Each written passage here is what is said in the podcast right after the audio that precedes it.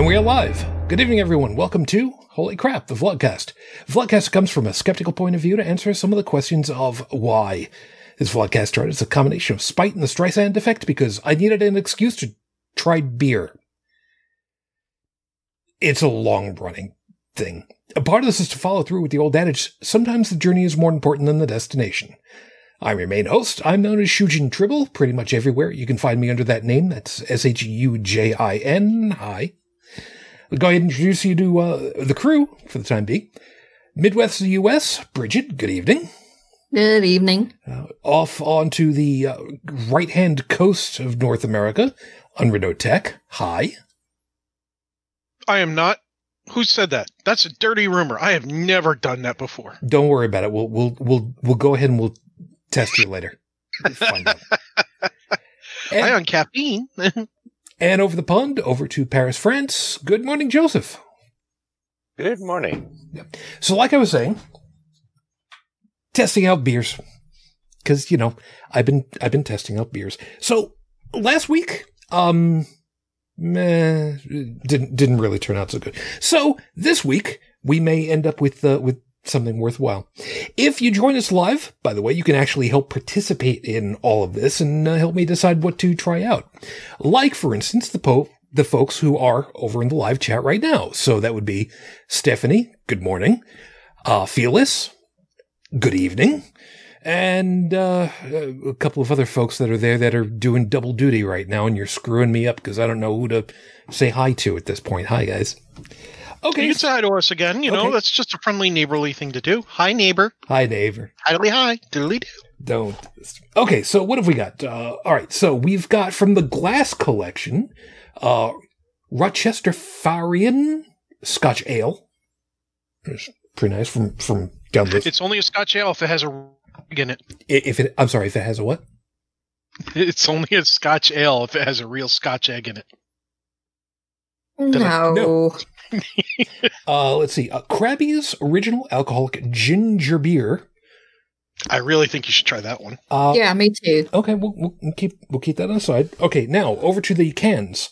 Oh God, yes, the the German Reich. Okay. R E I S S D O R F. I, I, I'm sorry. I look at Dorf and all I can think is, am I supposed to be uh, golfing with, is it, is it Reissdorf? Reissdorf?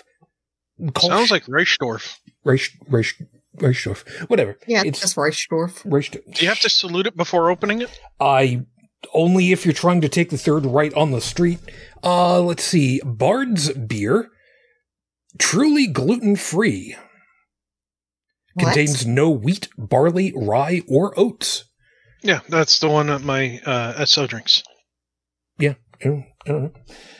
And uh, finally, hauling up the rear is, oh, yeah, Schwarzbier. Um, Be the Schwarzbier with you. Proudly beard, pr- proudly br- brewed, brewed, I can talk, since eighteen seventy-eight. Genesee specialty. I chose everything this week, uh, sorry, previous, uh, for, for these weeks purely by looks.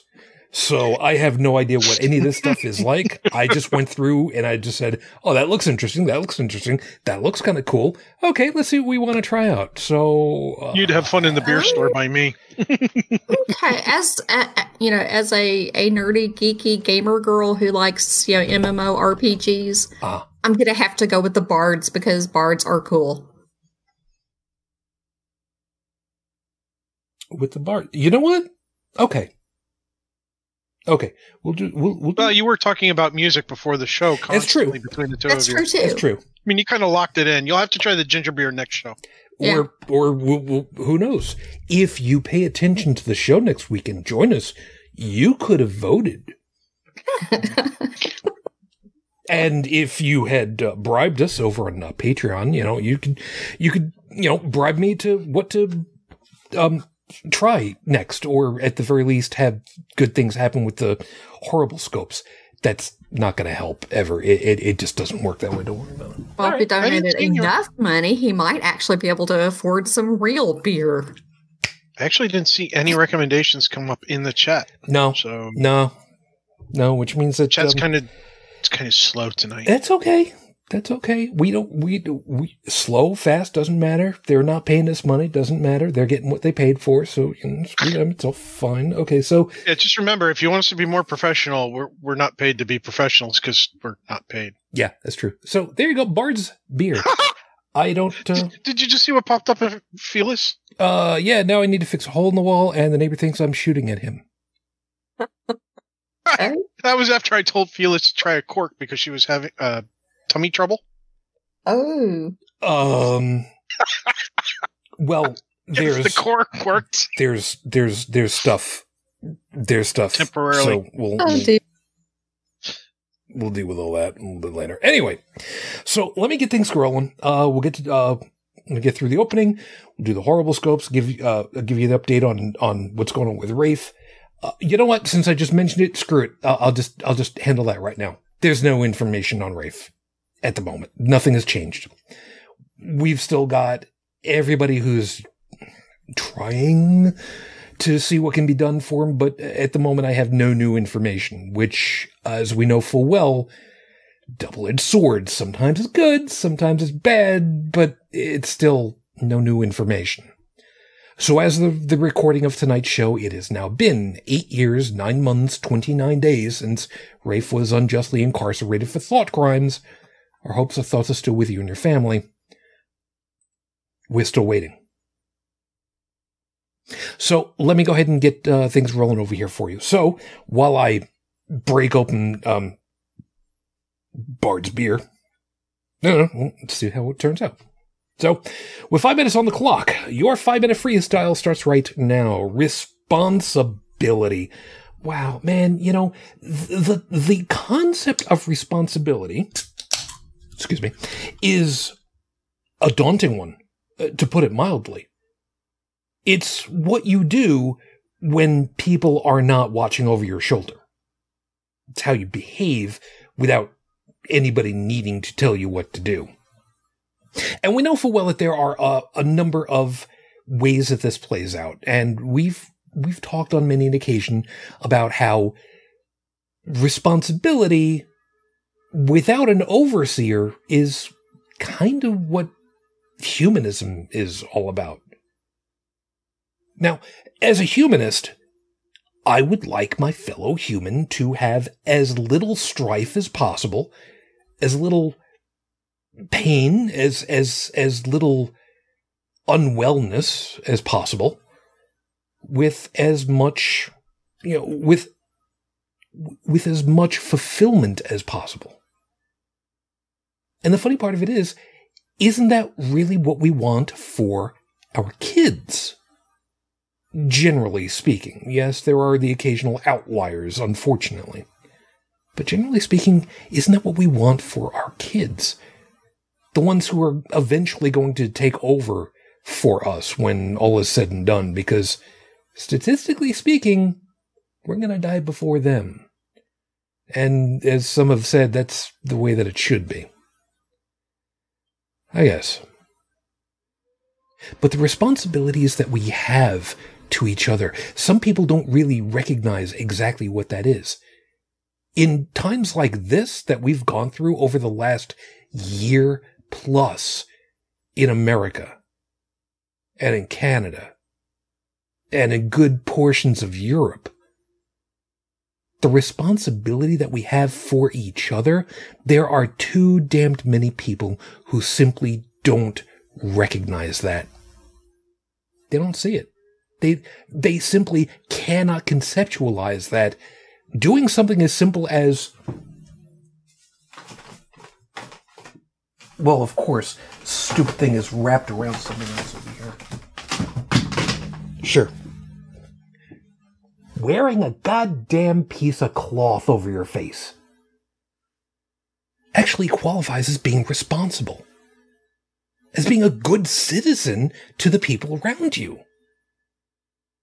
It's got nothing to do with how many nine millimeter bullets can you put out in the air in three seconds. It's got nothing to do with how much freeze-dried food you can buy and keep in a bucket for twenty years. It's got nothing to do with how many people can you hurt around you. The responsibility that we have as humans speaks so loud about who we are supposed to be as a society, as a species. We've talked so damn many times about the idea of empathy being something that is hardwired in so many different animal classifications. Sympathy and empathy that can come from birds, come from rats. The million animal known as human is one that, for whatever strange, twisted reason, has learned over the eons to communicate with each other, to be able to help each other, to be able to heal each other. And yet, over the last few hundred years, it's delved harder and harder into how to harm each other, how to kill each other, how to cause more suffering. And that is not the responsible way. I can't change society at large. No one of us can. But our responsibility is to teach those coming up that that is not necessarily the way it should be, and to give them the chance to dictate how society should play out. I feel pretty proud of myself. I actually, I actually ended with the timer this time instead of going over time. It's episode three fifty-eight on the docket, Your Honor. It is break time. Uh, we've, we, you know, we've done, we've done week after week after week after week of dealing with stuff that's in the news, stuff that's, you know, hot button items, and really, I want to say, at at the risk of sounding incredibly vain, Uh, intellectually rigorous questioning as to what's going on around us. And by that, I mean, it's been stuff that's been troubling, stuff that's been really hard pressing on our psyche. We need kind of a week off. And instead of just doing, you know, no show, probably a good idea to just go ahead and talk about some stuff that is keeping us sane. It doesn't necessarily have to be a hobby. It doesn't have to be anything grandiose, but, you know, an opportunity to just kind of kick back and go, yeah, I find this funny, and this has actually been keeping me alive. You know, that's that's perfectly fine to to, to go with. So the uh, the bards, which I did not pour out ahead of time, oh, is um, it's Zima Clear. Huh. That's curious. Um, okay. Don't forget, it's missing a lot of things that are in standard beers. That's true. Well, that's true. That's true. So it has to. For people who have severe food allergies or sensitivities that can't drink regular beer, that's one of the few choices on the market that they can have. I mean, there's a couple other brands that also do uh, a wheat-free and so on. Okay. So it's, um... you know, I was listening to some of the, uh, uh, some of the older uh, shows of ours, and, um... one of them that came up was when uh, I was showing up one of the uh, uh, one of the beers before, and Joey was on with us at the time, who is uh, obviously, as folks understand, you know, he's got stuff that he's doing right now. So, you know, we, we know that he's around. It's just a matter that he's busy otherwise. And uh, well, I'll fill you in on Dallin in a second. But uh, Joey, uh, we had commented about how uh, the coloring of whatever the beer was at the time, how it was just like, you know, I had asked, is it going to come out the same color as it's going in? And, and Joe's just like, if it comes out looking that color, you are severely dehydrated and you need to go into a hospital. So I guess we'll, it does, it does smell like beer. So, I mean, that in and of itself is, is a good selling point straight away. So, so. Valheim. Yeah, that's that's that's the one I was looking for. Um, Lime, uh, Skull, uh, Kumpai. That's the one I was trying to remember. Bonsai. No, no, that's that's a that's a very different. Mister Miyagi said. Okay. Okay. It's beer, but, but it does not have quite as, it, it is not the bitter that I would typically associate with, you know, the Budweisers and the, the stuff like that. Although it does kind of have a, a very close taste to it, to like the Budweisers. Um, okay. And that's just one of their flavors that you have there. Okay. Bard's makes several, if okay. I remember correctly. Uh, being that right now it's just kind of, it's beer. I'm, uh, yet again, set it, uh, you know, set it aside, sip along, see how it changes as it warms up, because it's, you know, sort of fresh out of the uh, refrigerator. So we'll see. Now we'll remember, see. This is the kind of beer that somebody who's hasn't been able to have a beer in a long time because of their food allergies is going to be like liquid ambrosia. Yeah, no, I, I, I completely get that.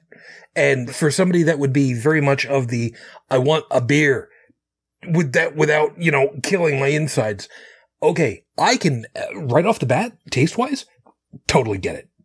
Totally get it. So, all right, we'll, we'll see how that plays out about that. Uh, ba, ba, ba, Does it do anything to increase your charisma? We're like plus five? We're like plus two. Hey, Google, roll three d six.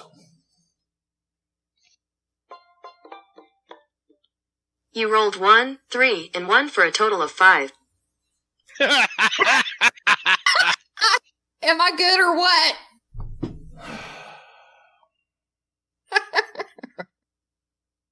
Okay. I called plus five. Okay. By the way, in fifth edition, Bard inspiration, it, when you inspire, when a bardic inspiration is given to somebody, whether they give it to themselves or somebody else, it's a one d four until they level up. Then it's a one d six. Then it's a one d eight. I hate you people. You're welcome. You are very welcome. Start talking about D and D in front of a D and D nerd. Fair or enough. Or the R P G girl. There is that. So let's um, let's let's. We doing let's, horoscope? Yeah, scope? we're we're gonna yeah. do the horrible scopes now. I want you guys to know that there is one in here that. Um. Yeah, we may we may have a little bit of a problem, so we'll we'll we'll deal with that as it comes. Don't worry, it's it's nothing bad, unless you speak French. Hi, Joseph. We'll see how this plays out. Wait, which which which one has the French in it? Is it one, two, three, or fourth place? So, with that in mind, we'll kind of roll the bones on this one because I don't even remember which one that is at this point. So, oh, Aquarius. Oh. Yeah, he's gonna. Joseph needs to do Aquarius. We have to have the proper accent, and that's the one that I got. Okay, so, so you do, the accent. You know what? So he'll I read see. Gemini, and I'll do Cancer Moonchild. We'll just swap our order, so that way we don't screw it up. Okay, fine. So, folks, those of you that have uh, been waiting for it, congratulations, you made it. It is time for the horrible scopes. What? Jo- no, wait a second. I need a second to like decode this. D- d- yeah, I I know you you've got you've got time. Don't worry. You, you, you'll That's have... not Fred. Anybody can say that. Um, we'll come. We'll, we'll, we'll get. We'll get to it. We'll get to it. Remember, you're after Bridget tonight. We'll get. We'll get to let's, it. Let Let's roll the dice. Let's start in regular order, and just whoever gets it gets it. Yeah. No, because it's going to be me. You you do it. Damn it.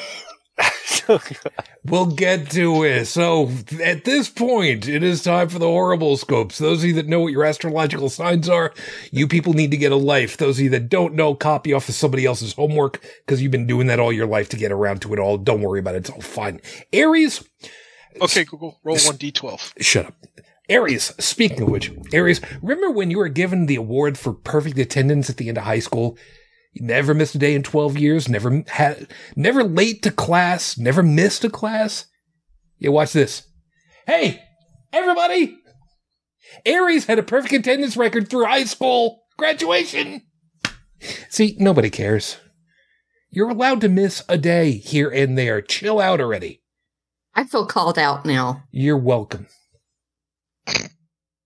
Taurus, Friday is Hawaiian shirt day. Hell, every day should be Hawaiian shirt day when you work from home and telecommute. In your case, Taurus, you'll need to be mindful of your color blindness. Pick the wrong shirt, and the chroma key will make you look like the weatherman on K J J C T V out of Great Falls, Montana. You know, a floating head and hands and no body. Yeah, I actually had to. I actually had to go looking for an independent television. There are not very many independent television stations out uh, in the great state of Montana.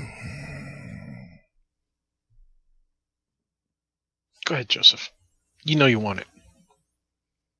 Okay, where are we? Gemini. Gemini. Gemini, sorry. Okay, being a parent these days isn't easy, but imagine what it might have been like back in the medieval days. Oh. That's awful. Uh, kids trying to get to sleep, but complaining that they hear monsters under the bed might have actually been right. These days, you could actually give a kid a flashlight for protection, not a wooden dagger. And this is why you shouldn't have kids. Your precious monster collection keeps escaping. You need to be more responsible. Cancer Moonchild. The days are longer, the weather is nice, and the car passed inspection. Time to gas up, pick a direction, and just drive. Hop on the highway. Wait about forty-five minutes, then take the next exit and turn left. Go, go explore some town you've never been to before. And before you get worried you'll really be lost, just remember, worst case scenario, you'll end up facing an ocean. How lost could you possibly get?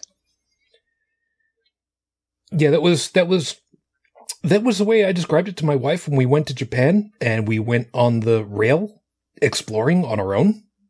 And I told her, I mean, worst case, you know, we we we end up seeing water. I mean, how lost can we get? It's an island. That didn't go over very well with the rest of the family, but you know, whatever. It's all I'm back, so you know, it doesn't much matter. And uh, tech, yeah, exactly. So Leo.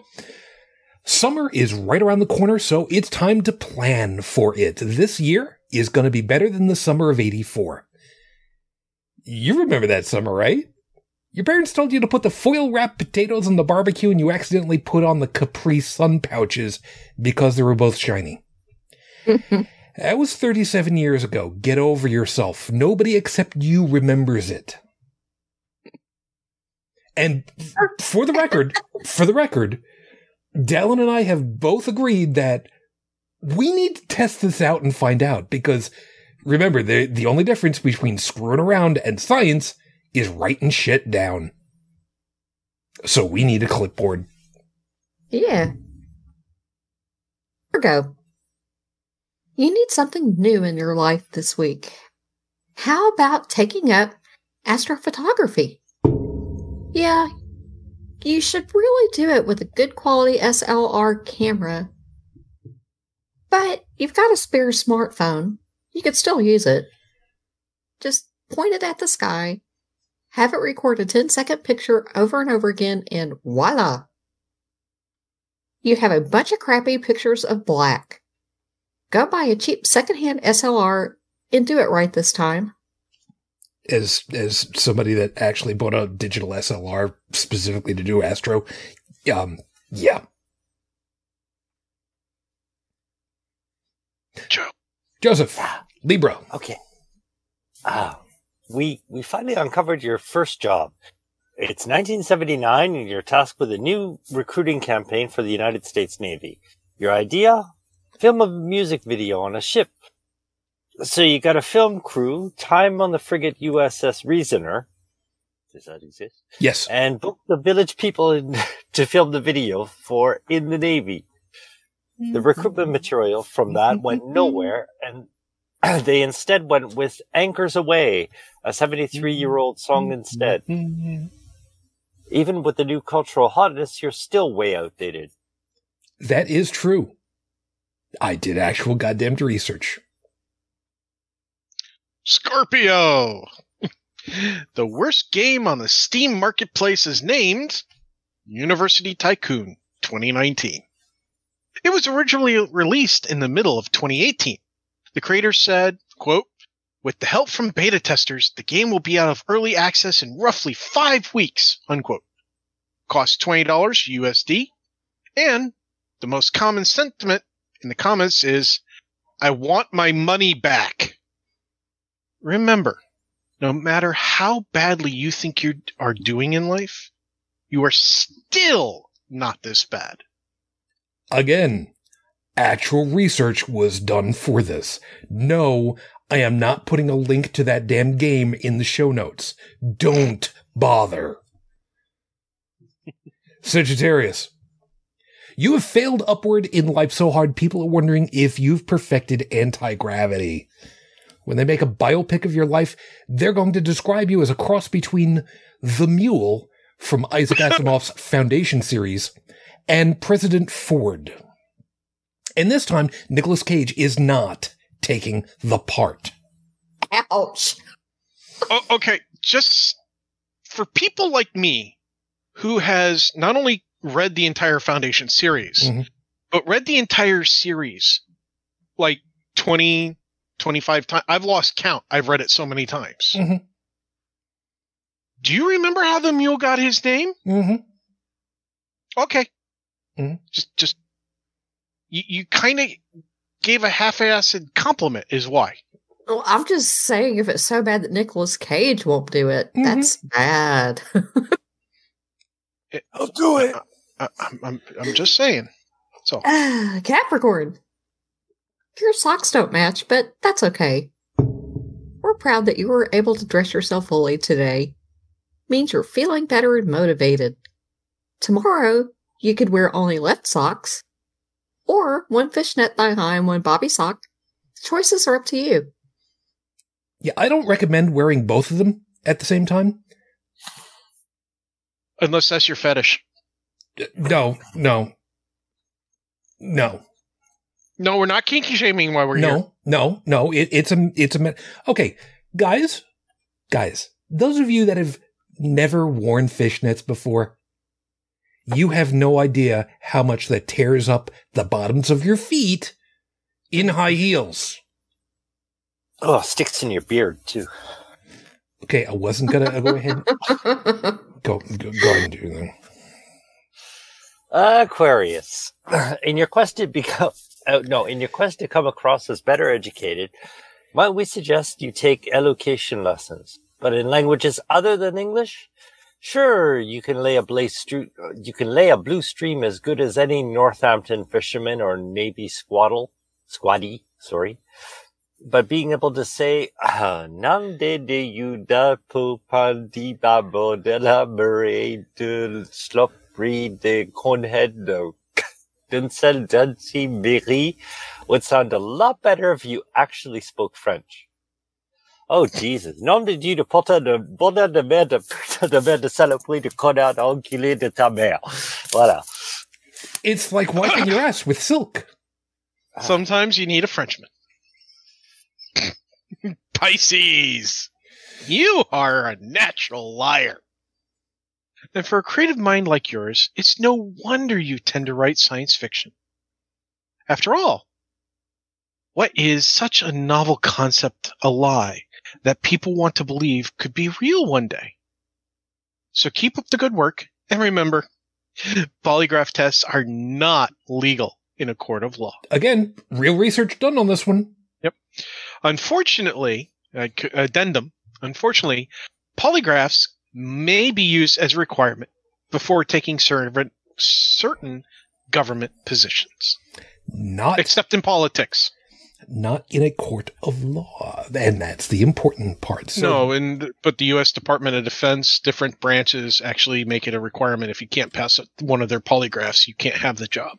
Yeah, well, the D O D once upon a time was investigating whether or not people could be killed with the power of them. No, that was the C I A. I'm sorry, take that back. I'm sorry. I f- sorry about that. So those are your horrible scopes for this week. Those of you that That's enjoyed your them, horrible scope today. Those of you that enjoyed them, congratulations! You got more than what you paid for, which was nothing. Those of you that didn't pay for it, which is all of you, uh, you got what you paid for. And uh, remember, no backsies. And if you um pay for them next time, maybe I'll be nicer. The stars will be nicer to you, maybe, probably not. And if I take a, an extract from the show, mm-hmm. um, I'm going to have a new ringtone. Oh. Uh, okay. Uh, Phyllis in chat just said, three quarters of you guys most likely would not wear fishnets. If you do, I want pictures. Phyllis, I have two things to say. I have worn things I will not admit to on the show. And number two, I am ashamed at what I've done for a Klondike bar. I will I will tell this, and I, I've, I've stated this publicly several times. Once upon a time, oh God, here it is in my head. Once upon a time, blam, bum, bum, bum, bum, I wish. Okay. Once upon a time ago, uh, for Halloween one year, when my wife and I were trying to figure out what we were going to do, I scored, I scored a set of, what were they, five and three quarter inch stiletto heels with ankle strap that fit my feet because I wanted to do, and I, I had the, I, I had the, I had the beard, and, and you know, did I have the full beard at the at the time? I don't remember if I still did or if I if I just had the uh, the Van Dyke at the time. Yes, I'm trying to see what happens if I just let the whole thing grow back out again. I was going to be trying out the whole um, ladies' night Bud Light commercial kind of thing. For those of you that don't remember, a bunch of guys got together, full scraggly beard and whatnot. They got dressed in, in you know, nice dresses and, and whatnot, went into the bar in order to uh, take advantage of the ladies' night beer pricing. Yep. It was a hilarious commercial. Which I still have those shoes because, I mean, I don't know what the hell I'm going to do with them. And, well, as far as you trying on fishnets, I had a wonderful wife who explained to me why she did not wear them very often. For exactly that reason. Keep that in mind. Very uncomfortable. I mean, I've worn them once back when I was younger, and uh, you know that, that that was enough for me to to decide I didn't like them. Um, yeah, you know, but back then I was that person who would dress up like a Playboy bunny for Halloween and not give a shit. Four words. Well, Rocky I couldn't get away with it now, show. But, you know, when I was like, you know, twenty-two, twenty-three, I could get away with it. Well, you could still get away with it. It's just a question of whether or not you care. Well, so could I. Yeah,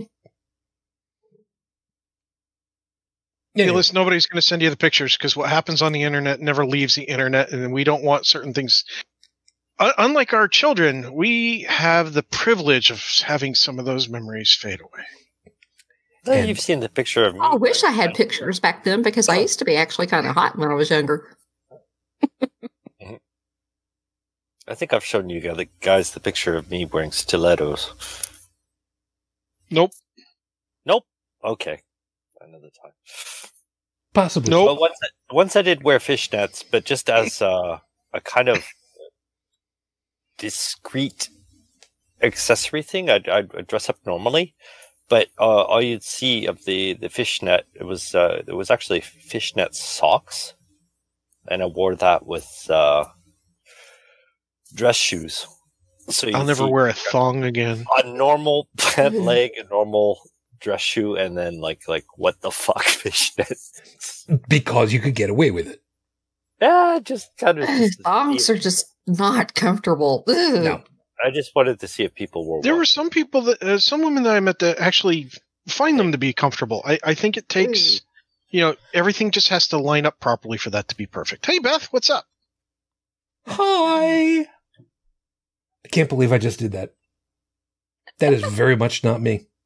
By the way, no. Beth, uh, I, I, I feel bad for you because Microsoft just bought out uh, Nuance, the makers of Dragon Naturally Speaking. So uh, I wouldn't run an update on that software anytime soon. You in my blue screen of death. Is Skype still working? I don't know. I don't know. Microsoft is going to sunset Skype. They want Microsoft Teams to be the the be-all, end-all. God damn it. Yeah, Microsoft is going after Discord, too. Yeah, what? They're trying to buy out Discord. Okay. Mm-hmm. And it looks like Discord may actually uh, sell. Let's, let's, all right. I'm really? Make my own platform. With blackjack and hookers. Okay. Yeah, well, uh, they're not looking to, the, the Microsoft's not looking to buy Discord to shut it down. From for all I could tell from uh, the various uh, uh, reports and uh, journals uh, and news articles is that Microsoft wants to make Discord the voice backbone of the Xbox network.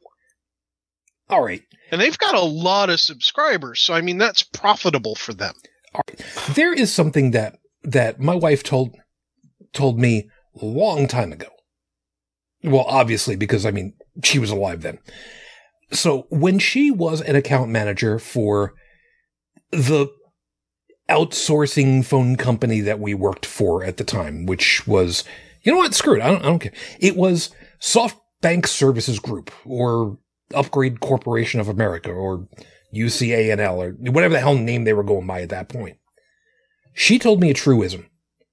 Uh, I mean, two truisms. Three, one of which was document, document, document, which still true to yep. this day. Uh, Absolutely. Uh, item number two, which is cleavage is an art form all unto itself. I Again, agree one hundred twenty percent. Still true. But the, the third and especially when you don't have breasts. Yeah. They. Mm, hey, I work with what I have. Okay. Yeah, I do too. And I really don't. Okay. The, the last item was. The last item was, and this one has pissed me off to no end for literal decades. Microsoft does not do anything that does not ultimately get Microsoft more money. Right. Now, I want yeah, you to think about this one. There are a number of products and services that Microsoft has intentionally bought up just so that A, nobody else can have it or use it, and B, they can roll the technology into stuff they already own, or conversely, what was the term that's uh, typically used? Oh, right, kill it. Or just slap their name on it. Of course, how, ten billion dollars. How many products that's a, bought out, How many products bought out by Microsoft still exist today? There are very few. And yeah, um, one of them that I very specifically remember was a Microsoft Net meeting. God. Okay, there, there was, there was that. Uh, the the two that I specifically remember, there was a, I forget if it was a MIDI or a mod sound editor suite that somebody had put out. Uh, I think it was Goldwave. I could be wrong. I don't remember which, which name it was, but this one goes back to the days of like the Amiga platform, give you an idea. And they wanted it so that they could supposedly roll it into their other existing programs and the features. And no, they just took it and they just, they shelved it and nothing ever happened with it. The other one, very specifically and clearly, Internet Explorer. Before it was Internet Explorer, mm-hmm. It was Mosaic. Yep. I remember using it. Mosaic was a free product. It was glorious. It was exactly what was wanted. It was not bloatware or integrated into anything. And then came Windows ninety-eight. And they said, let's go ahead and insert this into every aspect of the operating system. The same way that some people might remember the old, uh, the old cartoon from back when, you know, you, uh, what was it? U S Steel was the overarching octopus with tentacles into everything. It, it ended up being, uh, integrated, making cross calls, things like that to the, such a point. Um, and it actually had some aspects of it that were dependencies for other uh, aspects of Windows that if you tried to remove it, it actually broke it, broke Windows. Yep. And that was, that was partially purposeful architecture to prevent removal. Mm-hmm. But at the same time, it was also uh, purposeful to uh, make it do the things that they wanted to do the way they wanted it to do it. Because don't forget, there's the right way, there's the wrong way, there's the Microsoft way, and then there's... No, that's pretty much about damn it. Near everything else. Yeah, but um, I've used I've used Teams, and I think Skype going away is not a bad thing in terms of when dealing with Teams, for the simple reason that the capabilities of Skype is all in Teams, and I think Teams does it better. Case in point, um, you can do remote sessions where if you have Skype and I have Skype, uh, both for business versions. And you're having a problem. You can share your screen with me, and then I can request control of your mouse and keyboard temporarily as long as the session's live. You can also do it in Teams. Now, in Teams, um, they learned some of the few lessons. Like in Skype, um, if you move the mouse and I move the mouse, we're moving the same cursor. In Teams, there's a cursor with your icon on it and a, a, a cursor with my icon on it. And so there's now actually two cursors on the screen. So if you accidentally move your mouse, you don't screw up what I'm doing. Keyboard interface, there's still only one. So if you type and I type at the same time, it'll screw it up. But the problem wasn't so much with the keyboard. It was that people kept moving the mouse when they were telling people, hey, take your hands off the mouse so I can help you fix what you broke. Um, the other thing is overhead. Uh, I noticed that in terms of resource usage, when I was doing a Skype session where I was trying to fix somebody else's problem, the amount of resources uh, that was getting sent over the network was higher than what was going through Teams for the same damn thing.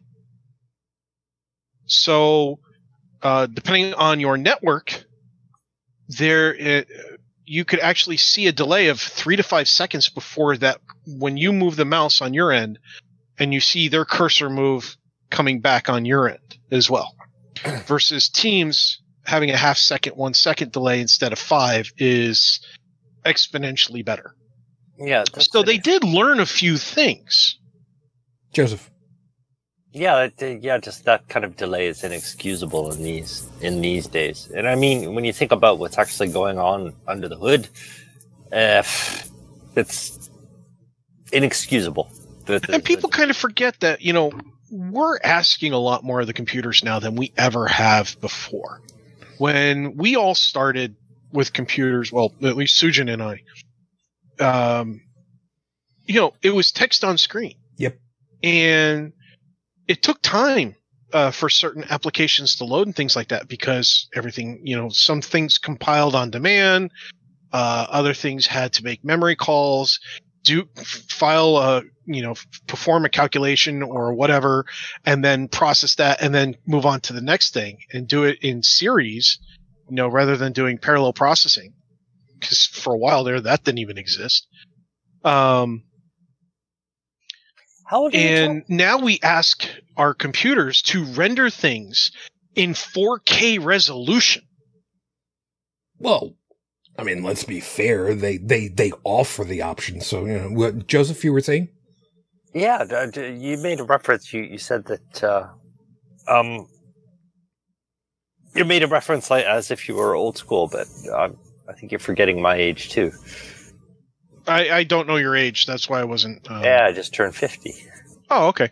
So yeah, you you're familiar with it too, and I, I, I of course Bridget is twenty-seven again, so I have no idea what she's used to. She's hey, around man. twenty-seven. twenty-seven, twenty-eight. I don't want to go too high. You well, know, I mean, I'm just kind of guesstimating here. To to use the old joke, around twenty-seven, but not going to tell you how many times around twenty-seven it's been. But, but anyway. The point is, is that I've met people who, you know, are like ten years my senior that have forgotten where we've come from. It's one thing when my son doesn't understand why a computer's running so slow. He doesn't understand. Uh, well, he, he used to not understand why, you know, it doesn't just work until I started teaching him things about computers, where we come from, how we developed over time and changed them over time, and how they basically they evolved. And so when I see when every time I start my computer and my computer starts up really fast, I make sure to mentally go, damn, that's quick, every single time. Yeah. So that I don't forget, because I have met so many people that their computer takes twenty seconds to start up and they're like, oh, God, this thing's so slow. I was like, what are you talking about? That was faster than some cell phones. Yeah, let's let's let's call it the way that it is. Hey, fourteen forty baud. Jeez. Yeah. Let's let's let's let's yeah, call it I remember those days too. The computers these days have gone from Sorry, computers over the years have gone from the magic black box to we know how to make the magic black box do what we want it to do to yet again becoming the magic black box. I wanted to do it for me. Yeah. Yeah. And now it's the magic black box isn't doing what it's supposed to be doing. Make it fix, fix it. No, it, it isn't doing what I want it to do, even even if what, quote-unquote, what I wanted to do isn't even in the fucking... Uh, it's not reading my mind! Exactly, yeah. Yes. I thought, I, I've said before that I, I thought the computer age, I'm going, yeah, damn, with all the technology, we're all going to become more intelligent and more curious, and actually the, the opposite is happening. Yeah, we will see. So, leaving... Okay. So it's fair to say that having good old-fashioned bitch sessions is definitely one way to keep ourselves sane these days. And it's got nothing to do with anything that's in the news these days. It's just, um, get off my lawnism. Eh, I know, I know. What are you gonna, what are you gonna do? That, that should be an ism if it isn't. Yeah, yeah, it, it You know what, Joseph? You said that you're going to need a, a, a new ringtone. Here, sample this for uh, for later.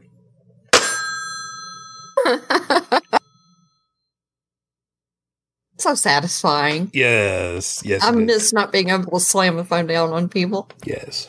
By the way, oh, there's a comedian who makes a joke about that uh, in the Dry Bar comedy system, um, which.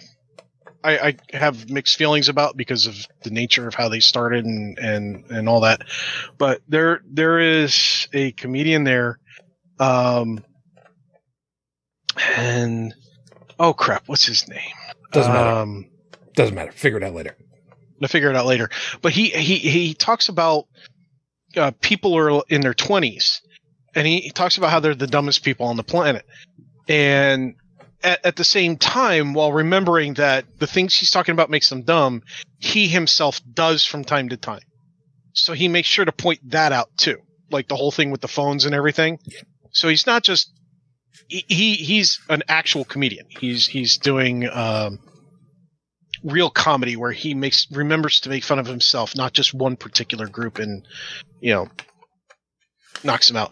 But he talks about a few things, and one of them is the phone. You know, he talks about phones, he talks about records, he talks about a bunch of things, and they're great. Yeah, uh, I'll put it. I'll put the link up once I figure out who it was. Okay, and because I'm doing the whole get off my lawnism for a second. By the way, the the I I still would love to. Okay, yes, I do still have my my Star Trek communicator Bluetooth speaker phone thing. Leave me leave me alone. Brad Upton. I, I I love that thing, but but I know that they were selling at one point these these old handsets with a Bluetooth receiver in it, so you could actually just without without the without the curlicue on it, literally pick up a phone and put it to your head. What I wanted to point out to folks is these are old school. These are hardwired. These are not modular. You can't just take these apart. Oh, yeah. But the thing about these that I actually miss is that if you unscrew the top one for your ear, this is the one where you could, um, you know, have a little bit of power, set up a little bit of, you know, eavesdropping equipment. Not that anybody would ever do that, because that would be wrong. The neatest thing I ever saw somebody do back in the day with one of those was that they actually melted a hole through the plastic with a soldering iron and installed a tiny little light bulb. I forget what kind it was. Okay. And it was just, it, it was so, one of those itty-bitty ones. And there was just enough power that when the phone rang, that little bulb would light up a little bit. Wasn't quite practical unless you were like deaf or something, but even then you'd have to be looking right at it because it doesn't, you know, it wasn't a flash bulb or something. But it was still kind of cool. Oh, yeah. And it's like, your parents didn't chew you out for it? And he goes, oh, I got my dad's belt. But they don't know how to take it apart. Now, there, there's a small problem with that. And... you remember uh, Star Trek two, you need to know why things work on a starship. If, See, the, the kid was oh, smart. He knew how no, things worked. I no, didn't. No, no, no, no, not this part. Back in the day, landlines used, if memory serves, ninety volts, specifically pulsed, in order to ring the phone. And if memory serves, that's, that's the way it still is these to, to this day. Now, I don't remember if that's right or not, because, I mean, you know, mechanical stuff. The point I was going to go for was when the phone company would send down the ring to mm. the line, it's expecting a certain amount of current draw. And that translated to the number of phones that were attached to that circuit. And if you had more phones attached to that circuit than they officially knew about, they would bill you for having more phones attached. Once upon a time ago. So if it was grabbing more current in order to even power that little light bulb, I'm pretty sure they probably ended up getting a, a little bit of a questioning from the phone company local. Like I said, even in the even though that this occurred like in the late eighties, uh, it, I don't remember. I wasn't familiar with phone companies. I don't remember when the deregulation happened with all that part. But like I said, you need to know why things work sometimes, and I'm one of those people that understands why these things happen. I'm also one of the reason. I'm also one of the people that understands what Captain Crunch was all about back in the day, but we're not going to freak out about that now, are we? Nope. There, there are a couple people who know exactly and, what. Yeah, I'm I got the joke. Thank you. Oh, Captain Crunch, not Captain Kangaroo. No. No. Cap- hey, what am I missing about Captain Crunch besides crunch berries and peanut butter crunch? Yep. The whistle that came in the box. Oh, yeah. Back when you could freak a phone system with a whistle. Oh, okay. Yep. Yeah. That's what it was That's called. That's how Apple got started, actually. Uh, come again? Well, Steve Jobs. Steve Jobs, uh, he made his first money. Uh, he made uh, a blue box that would, uh, yeah, by, by they made several different sounds, boxes. By playing certain sounds through the, the sound system. Uh, through the, uh, the old, the old telephones, you could, uh, you could trick the, uh, well, the operator, because there was no operating system back then, or the, you could trick the, the, the telephone into thinking that you uh, did a certain function or put money into the machine or whatever. He yeah. was a phone freaker? Yeah. Well, he was a salesman. Steve Jobs sold uh, uh, the blue boxes. Oh, that's that's beautiful. But I don't think he was the one who made them. No. Not no. originally. No. Uh, that was Wozniak. Possibly. Yeah. yeah. That's how they met, actually. Yeah. Yeah, that's right. Steve uh, Wozniak made them, and Jobs sold them. Yeah. And eventually they made other boxes. Like they made, I, I don't remember what it's called, but I do know that they did make a box that could accept uh, uh, incoming calls, and there would be no charge. Except so it wasn't, they made one for inbound calls at one point. You don't pay for inbound calls. It depends if they're, there, there's something to it. You, you don't do it now anymore. Yes, I know free, what freaking... No, no, no. I'm I'm putting that there so that I remember oh. to put a, a show note later. Because some people are going to be like, what's what what what exactly are they talking about? Yeah. Yeah, in this case, phone freaking was the, the method where uh, some... No, statute of limitations is over. All right, never mind. Uh, th- people, you know, kids, were able to figure out how to uh, game the telecommunication system and place phone calls for free. Or at yep. the very least, bill them through somebody else that didn't know what was going on. Yeah. And like, as expensive as long distance was back then, it was worth it. Yeah. Yeah, back in the day, long distance was not the killer. Yeah, Local- if you want to see an example of it that was uh, hold, hold, funny. Hold that thought oh, one sorry, second. Go ahead. Local calling was cheap. Long distance was expensive. Long distance, you give off your third born. But r- reminding you that local calls were done by the local phone company, of which they were actual local phone companies. Long distance was handled by one of like four or five different carriers, including M C I, Sprint, A T and T, uh, M C I. There was another one. I can't remember. Whatever. Anyway. But it was the ones that were in between that killed you. If you're calling inside of your own town, that was one thing. If you're calling two towns over, that wasn't long distance, but you paid a goddamn premium on that, and that killed you. Back in the day. Yeah, and there's a movie that. called The Core, where a bunch of people get into a machine and drill to the center of the planet.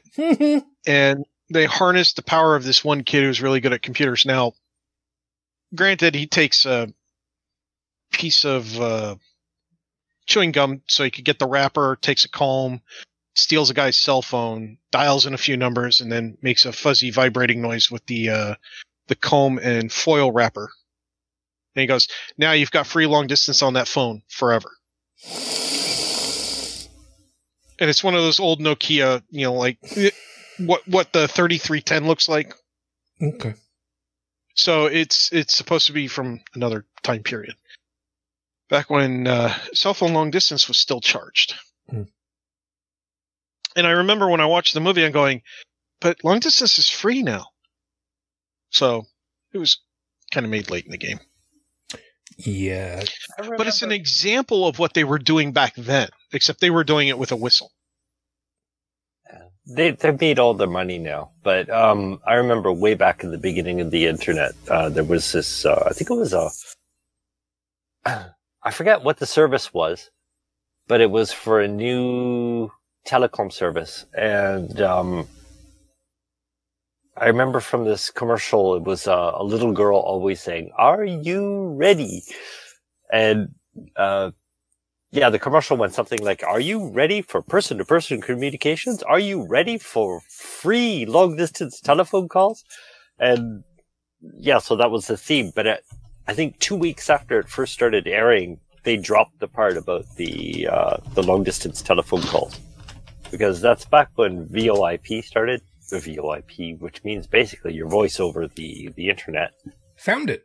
Huh. Ad, yeah. Ad Astra, Cisco.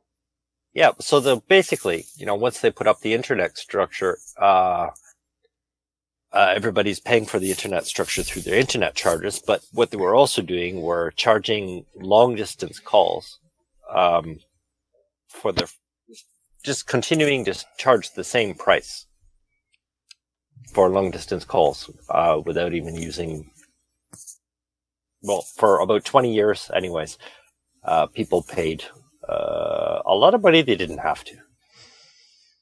Yeah. Yeah, there is that. So the, uh, like I was theoretically trying to, you know, deal with topic-wise, which, I mean, we've still done. One of the things that was in the horrible scopes was specifically about astrophotography and using uh, an S L R camera. Single lens reflex, for those of you that really care about that kind of minutia. Anyway. And there, and there was insurgence of it, a, a huge amount of people getting into it in twenty twenty. Yeah. The, the reason why I ended up buying the camera that I did, which was a, uh, uh, a Canon, I forget if it's D thirty or thirty D. There's a, there's a difference between them, but the, the one that I had wanted to get was a specific Astro version of their twenty, because I, I wanted to do this. I, I always loved, you know, looking up at the sky. And it turned out that the article that I read said, yeah, you know what? You might not be able to get the twenty Astro because, uh, by the time this article goes to press, it might have been discontinued for lack of sales, which turned out to be right. So I got the thirty instead. But astrophotography is freaking amazing to do, even without having uh, a telescope of any kind. You know, get a, get yourself a tripod, uh, get a programmable uh, S L R camera, even an older one like mine. Mine is, um, what, eight megapixel for, for the, uh, uh, the images that it takes, which these days is like eight megapixels. I gotta, I gotta, I, I've got a toilet roll that takes better pictures than that, you know, that, that kind of shit. But being able to figure out how to do something like that, to take pictures of the moon that are absolutely glorious to look at after the fact, that is so much fun. It is so much fun to be able to do that. And I mean, look at, look at pictures of the moon where you know that you took the picture and they are as crisp as anything that you could have gotten off of like NASA's own website. Only you did it yourself. And it took a lot of time and processing power and clear nights and doing it at night in the winter, because that's when it's best suited for the atmosphere. And I mean, give me a break. It's fun to be able to do. And really, what does it cost you? Uh, couple of containers of hot chocolate in the winter and a tripod and a, and a secondhand camera. And it's still fun.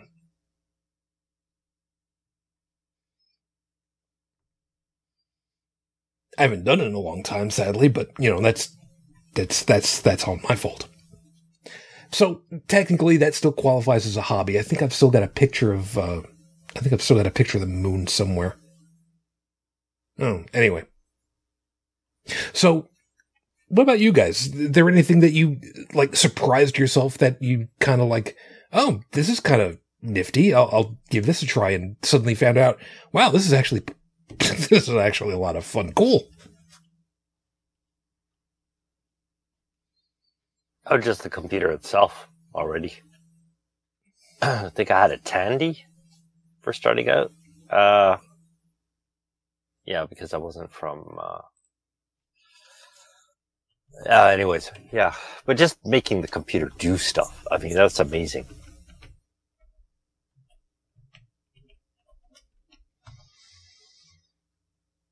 Last time I remember making the computer actually do stuff because I programmed it was back when I still had a Commodore sixty-four. Oh, jeez, yeah. I mean, other Bridget than... brought it up in chat. Zork. Yeah. yeah. Zork. Oh, was, yeah.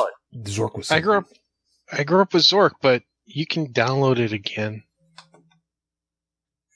You have been eaten by a groove. Yep. It is dark. They made an episode of, of Zork uh, where you can actually discover and in in uh, wear wear the mask and become become part of Groove society. God, it was great. No, it, it was you're, creative. You're right. So it was, it was a lot of fun. I love my games. I've always loved my games. I still do. Did you know there was a parody of Zork awesome. called Pork? Yeah, that's it. Jesus. No, I didn't know that there was a parody. Parody exists? What's parody? It's uh, what happens with digital information in order to make sure that the information came across correct. But that's not important right now. Pork won the great underground sewer system. Great. Written in nineteen eighty-one. Yeah. Uh, oh, I have to say, when the first generation of computer games came out that actually had, you know, graphics and stuff, and we're not talking Atari eight-bit or anything like that, but, you know, I'm talking about the time when Myst came out and, you know, games of that nature that ran on Windows ninety-five. I thought that was huge. I uh, would I'll have be right never... back. I just have to check my B B S for some new messages. I mean, I just, I, I am floored by how good graphics are these days and just, you know, what they can do with games. Because I, I played Myst when it came out, and Phantasmagoria, and the, uh, what was it, the Gabriel Knight series. Those were good. Yeah, Myst was one that I never played. The biggest pet peeve I had was, you know, most of the cool games were put out by Sierra, but they were so bad about crashing. They were so bad about it. It was frustrating. Man, oh, there's just, a name. Just before I have to, I have to run for um, emergency. Okay. Uh, but uh, before I go, if there's an equivalent out there for Myst, there's is, if there's a modern equivalent to that, I'd play it in a heartbeat. But I haven't found one. Yeah. So if there is one, please put it in the show notes. Fair enough. Have you already played Quern? It's a new one by me.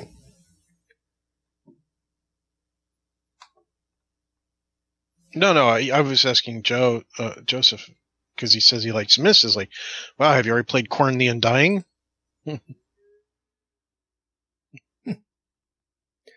Don't know.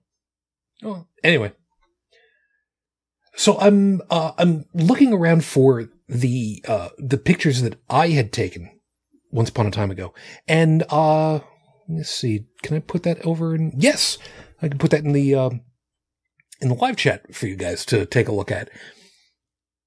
I had hooked up the uh, the telescope that I have, which unfortunately is not functional at the moment, and I had uh, I had hooked it up with its uh, its own uh, it, because it came with a camera to plug into it, so that you could take, you know, astrophotography specifically with, and basically was the equivalent of a web of a webcam, which it was not a great camera, but, you know, did the job.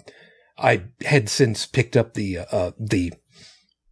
Uh, the stuff so that I could actually hook up my thirty-five millimeter camera and then the digital S L R camera to it so that I could take pictures that way. But be this as it may, I, I gotta tell you, the first time I ever got a good look at Jupiter and Saturn with my own eyes with a telescope.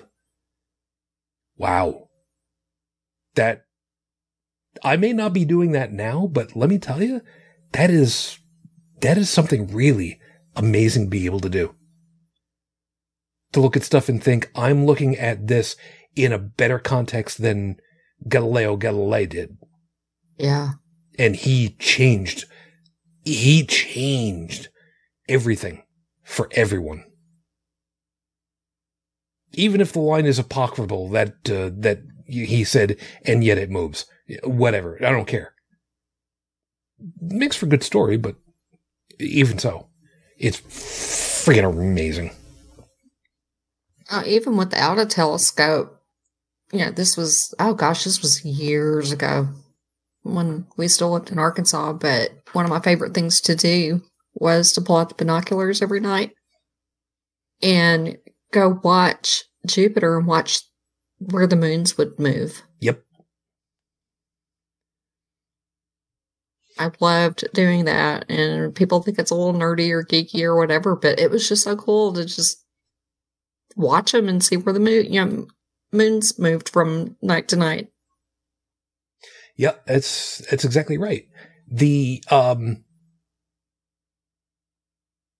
being able to have a, a decent, you don't have you don't have to have like super expensive, but a decent set of binoculars at night. At night will give you uh, an amazing amount of vision, because mm-hmm. the physics behind it is how much do you get to see of the world just through the three point five millimeter opening in your eyes. So if you've got a fifty millimeter lens at the front and you're collecting that much light, that that's that much more light that you're collecting. And that's a lot. Yes, I actually had to learn the physics behind it so that I knew what the hell I was doing taking pictures. Leave me alone. It's important. Anyway. Uh, you miss your telly? I'm assuming that's uh, uh, your uh, telescope. I get that. You know, I, I understand. I mean, being able to... Well, no, I've, I've seen where you are. If you were, like, zooming in on, on people and invading their privacy, that's... Uh, where you are, that's, that's probably, mm, no, no, that would, no. Not mm, a good idea. No. no. I no. just, I just wish we had some good viewing around here. And I'm hoping that after COVID, you know, dies down some more and people are fully vaccinated, see if I can find some kind of an astronomy club or something. But we just, we have so much light pollution here that it's just hard to see anything at all. Yeah, it's it, it, it's something that really hurts. People don't even think about the amount of light pollution that is really there. Um. Yeah, I mean, on my bucket list, I still have two items. One of them is to go up to Dallin uh, and, and see the, uh, you know, Aurora. And hopefully, you know, sometime that will happen after COVID dies down and, and I can travel again. You know, that's still on my list. And I want to go somewhere out in the middle of the desert, like, you know, Arizona, New Mexico, someplace like that where there's no light pollution. And just look at the Milky Way. That one's that one's going to be a little bit harder to do, but still doable. I mean, yeah, it's it's harder to do, but like I said, it's a bucket list item. But those are like the two last things that I want to do before I croak. No, I can't say I blame you. And, you know, I've seen pictures of the auror- auroras and, you know, videos and things like that, but I want to see them for myself. Just once. No, can't blame you. Can't blame so, you. So maybe, you know, maybe this November or December I can make that happen. We can hope. We can definitely hope. Huh. Sorry, I'm going through. Uh, I'm I'm going through the various collections of uh, of uh, photos that I've got in various locations. I'm trying to see if I've got the. Um, trying to see if I've got the uh, uh, the moon picture. I don't seem to have it. I need to own up to a mistake that I made. What's that? I installed Skyrim. Oh. Oh, how are you liking it? I made a bigger mistake after I installed it. Oh? You kept it? I visited Nexus Mods on based on a recommendation. Uh-huh. Just because, you know, the algorithm for the N P Cs to run indoors when the dragon attacks isn't always great. So uh-huh. you might lose one of your vendors or something. So it's like, oh, hey, um, you should install the Run for Your Life mod. I was like, okay, great. Well, you need to re- install this other thing, and then, then there's this, and oh, uh, you know, you probably want to use a mod organizer, and uh, and I'm, I'm going, oh my god, this is absolutely bullshit insane for one single mod, and then one mod became two mods, and it's like, well, there there's only a few weapons. It's like, oh, you need to install immersive weapons. It's like, oh, oh god, uh, it, it's it's got dependencies. Yeah. And having dependencies will really ruin your day if you don't have them all installed. Just right. Yeah, exactly. And are they up to date and all that?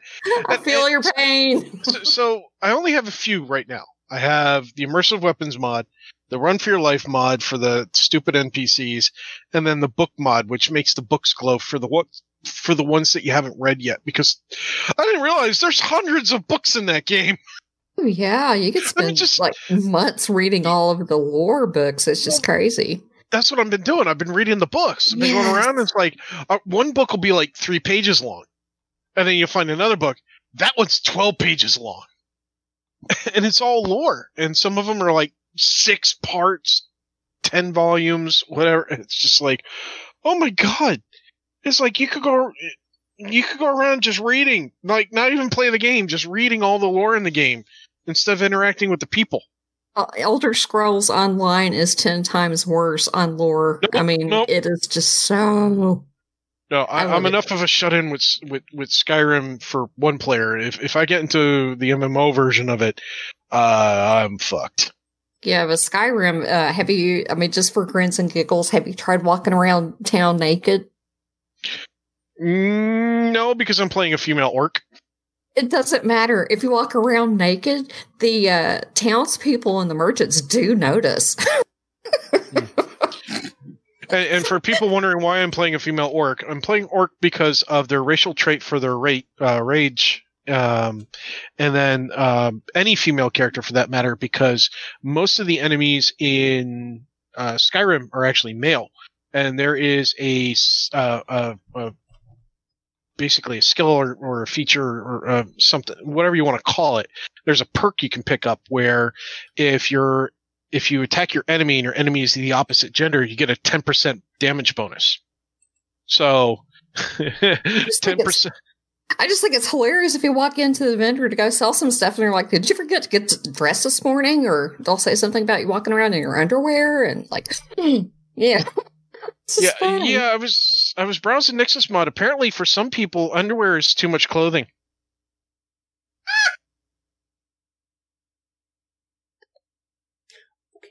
Oh, we got sidetracked. Sorry. No, well, hey, this is what we do to stay sane. It's true. That's true. But yeah, I mean, if if you go on to Nexus Mods, there's how to turn your character into an anime character. There's stuff in there that uh, all the uh, because in In Skyrim, in Elder Scrolls five, Skyrim, uh, there is characters that you can marry, yeah. N P Cs that you can marry.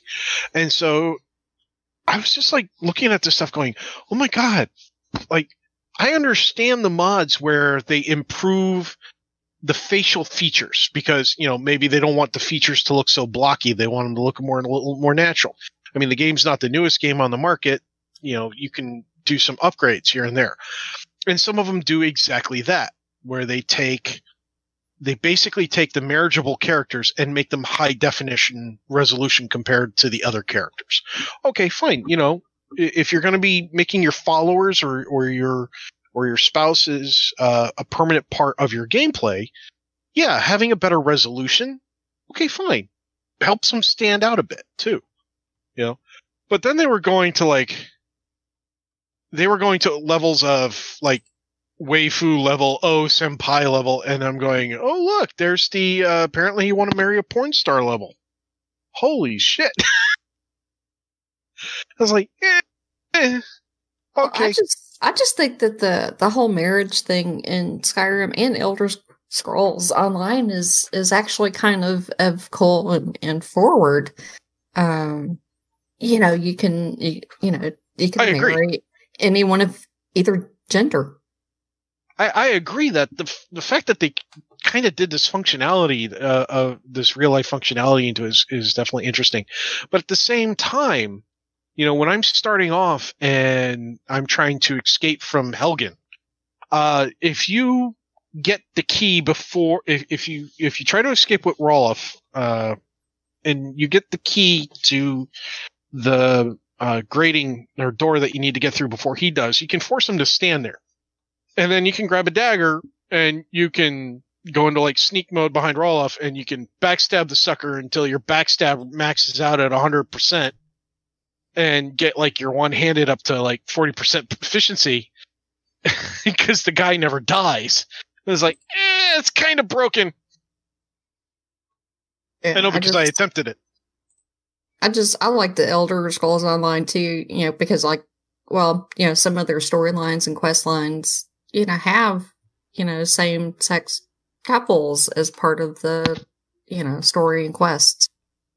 And I just think it's pretty cool. Yeah, definitely. It's very inclusive. I mean, I like the customization uh, of the uh, the various...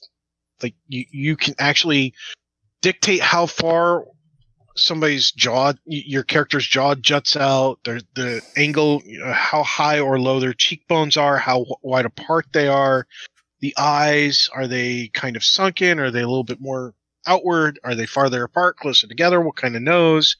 You can do the hair, you can do the makeup, you can do scars, uh, skin tones, blush, eyeshadow, you name it. It's, it's kind of there. Um, body type's not really much to mess with, but that's okay. Um, because they've got the, the ratios kind of worked out, especially for that time period that the, the game is in. Um, I know some people want like even more control over that. Cause you know, hell, they got ruined. Uh, you guys want scum is what you want at that point for body control. Um, I'm not calling somebody scum. There is a video game called Scum. Just checking. Where you can, yeah, yeah. Have you have you done the, any of the Dark Brotherhood quests yet? Those are I'm fun.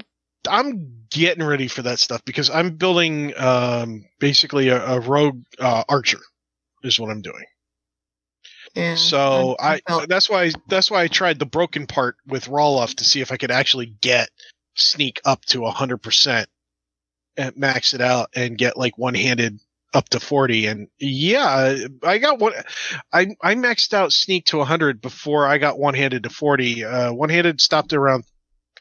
By the time I got to thirty-seven, I was like, I'm just going to move on with the game at this point. I'll pick up the rest of it later. Uh, so now I'm going to go uh, make friends with Findale and have him teach me archery until I get up to like fifty. And then uh, I've already picked up the Dawn Guard, you know, hunt the vampire line.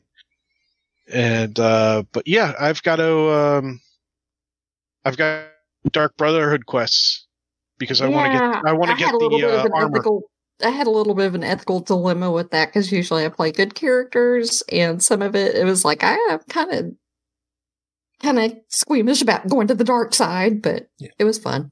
Beth, I'm all for Vader. Beth, you have yourself a good night, hon. Take care. Good night, Beth. Morning. Oh, good night, night, Beth. Morning, whatever. Yeah, I don't have the problem. Um, I'm, I like playing evil characters because I don't do evil things in real life, and I don't really get tempted to do evil things in real life. So for me, playing evil characters is outside the norm for me. It's not something that I would ever do. I get to do the things that I would never do. And I know that at the end of the day, I've done no harm. Where if I were to try to do that in real life, I'd actually harm people and I wouldn't be able to live with that. So for me, until the games actually start having their own artificial intelligence where they can make their own decisions, um, at which point then I would probably stop playing evil characters. Um, for me, it's not a dilemma because, again, I'm not actually – I can go back into that game, restart that game, and from the beginning, and whoop, Roloff is there, and I've never backstabbed him because it's a new game. So anybody I've killed, anybody I've done anything to, if I hit reset on that game, they're back to normal. But if it was an A I running the show, even if that A I had to force the characters to run based on uh, personality algorithms, no, I, just, I would have a, an ethical problem at that point with just randomly killing off N P Cs. Yeah, I've got a, I've got a, I've got a, uh, I've got a creative something or other. Uh, Phyllis knows about it. That's that's almost all. Uh, that um, there is a uh, there is a, a very um, very serious ethical thing that I am going to be exploring. Um, I can't. It, without giving anything about it away, here's just for people to, to go ahead and nosh on for a couple of seconds. The ethical question of, if you could do anything to someone, anything, up to including murdering them, but you are effectively a god and can bring them back to life again, is it ethically wrong to do it? I'm exploring that that concept with the question of, what about these people who have learned how to lucid dream? Because consent in a dream is already in your own head, so there is no ethical question of consent here, but what does that do to you if you could do that and experience it as if it were very close to real life? So I'm, um, I'm going to be doing a really, really weird deep dive into in, into this topic and, and, and whatnot. But that's, again, stuff that we're having a little bit of fun with. I pulled up, by the way, Facebook, and I have to thank Dave motherfucking Foda, because he posted something that I can't give. Dave's proper- alive? Yes. All right. Dave's a mess. Dave posted something that, um, for those of you that understand the reference, I'm expecting people to be choking on their drink. For those of you that don't get the reference, because the Chevy didn't make a three twenty-seven in fifty-five. The three twenty-seven didn't come out till sixty-two. And it wasn't offered in the Bel Air with a four-barrel carb till sixty-four. However, in nineteen sixty-four, the correct ignition timing would be four degrees before top dead center. Thanks, Dave. Thanks for the laugh, Dave. Right Love there. It. Oh, man. There it is right there. Miz Mona Lisa Vito. That is a... By the way, that movie was actually reviewed yes, it by was. a lawyer. Yes, it was. And it was talking about how certain things that were happening in the movie would happen in real life. And he even pointed out, I was like, wow, that's a lenient judge. You're thinking legal, legal, aren't you? I don't know who the attorney was that did it, because I watched that YouTube video so long ago. Yeah, yeah. But it but it was amazing to hear from a lawyer talking about how, out of all the lawyer movies out there, that My Cousin Vinny was the one who got it closest yep. to actually being real. Yeah. And it was like, well, you know, it had Joe Pesci in it. Well, it doesn't mean much. It's Joe Pesci. Yeah, there there is that. And, um, Bridget, yeah, wow, that is, that is really something. Bridget, are you trying to tell me that I need to play E S O with you? Is that what you're saying? That you need another person for your clan or your guild? Again? Uh-oh. She's trying to Folks, this all by the way, I, I do need to explain to our listeners the reason why I said clan is an old habit. Um, back when, uh, me and several buddies were gaming, they weren't gaming guilds, they were gaming clans, and then it wasn't a long period of time that they were called that because a lot of people realized, oh, hey, you know, negative connotations and all Guild, guild, guilds, G- gaming guilds. Yeah, no more gaming clans, gaming guilds. So uh, I I had a flashback, kind of like a, somebody on L S D has a flashback to the seventies, even if they were born in nineteen ninety. Yeah, no, I'm I'm not trying to recruit or anything. I mean, I'm for different, well, your, your guild. guilds. What, what's the name of the guild you're recruiting for? Come on. Oh, I'm not. I'm in several. I'm in. Uh, men in, I'm in Men in Kilts, the Black Brother, uh, the Dark Brotherhood, uh, Arrow to the Knee, and the other one. So you're Arrow Quinn. To the Knee is the retirees. Oh. So you're a clan Whip. slut, is what you're saying. We get it. Okay, that's fine. Well, to be to be fair, the to be Arrow fair. to the to be fair. The uh, Arrow to the Knee too. is just for fun, and the Dark Brotherhood is, you know, just to role-play evil characters, and then the other two are, like, really big. The Men in Kilts, it's a really huge trading guild. We're, like, one of the top trading guilds on the server, so it's just to sell stuff and make cash. By Seriously, the though, way. Arrow to the Knee does sound like a guild that should have been started by people like in who are in retirement homes and have nothing else to do. So they hopped into uh, to Skyrim Online and went, we need to make our own gaming guild. Oh, you know, if I'd taken that Arrow to the Knee, I would have been a football star. That's it. Arrow to the Knee. Yeah, but Arrow to the Knee is, is made up of people that are mostly like in their forties and fifties. And we do have, you know, like monthly events. We put out a little calendar and have trivia night and scavenger hunts and, you know, PvP night, stuff like that. We're going to have our own guild with Arganian, Ar- Arganian maids and, and Bacharach and whatever the hell. You can do it. Okay. Uh, by the way, by the way, one of the things I've really enjoyed, don't worry, this is actually coming around to something important.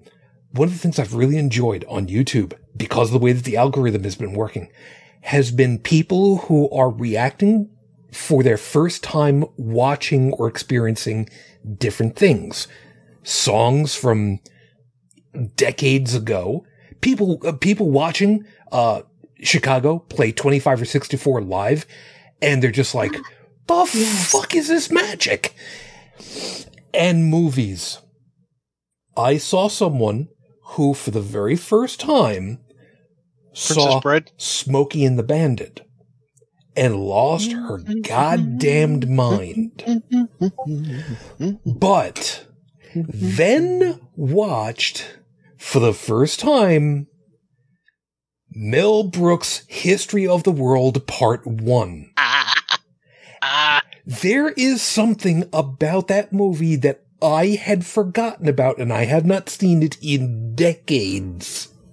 And is it the Jews on? Is it the Hitler on Ice or the Jews in Space? The Jews in Space. In space, we're Jews.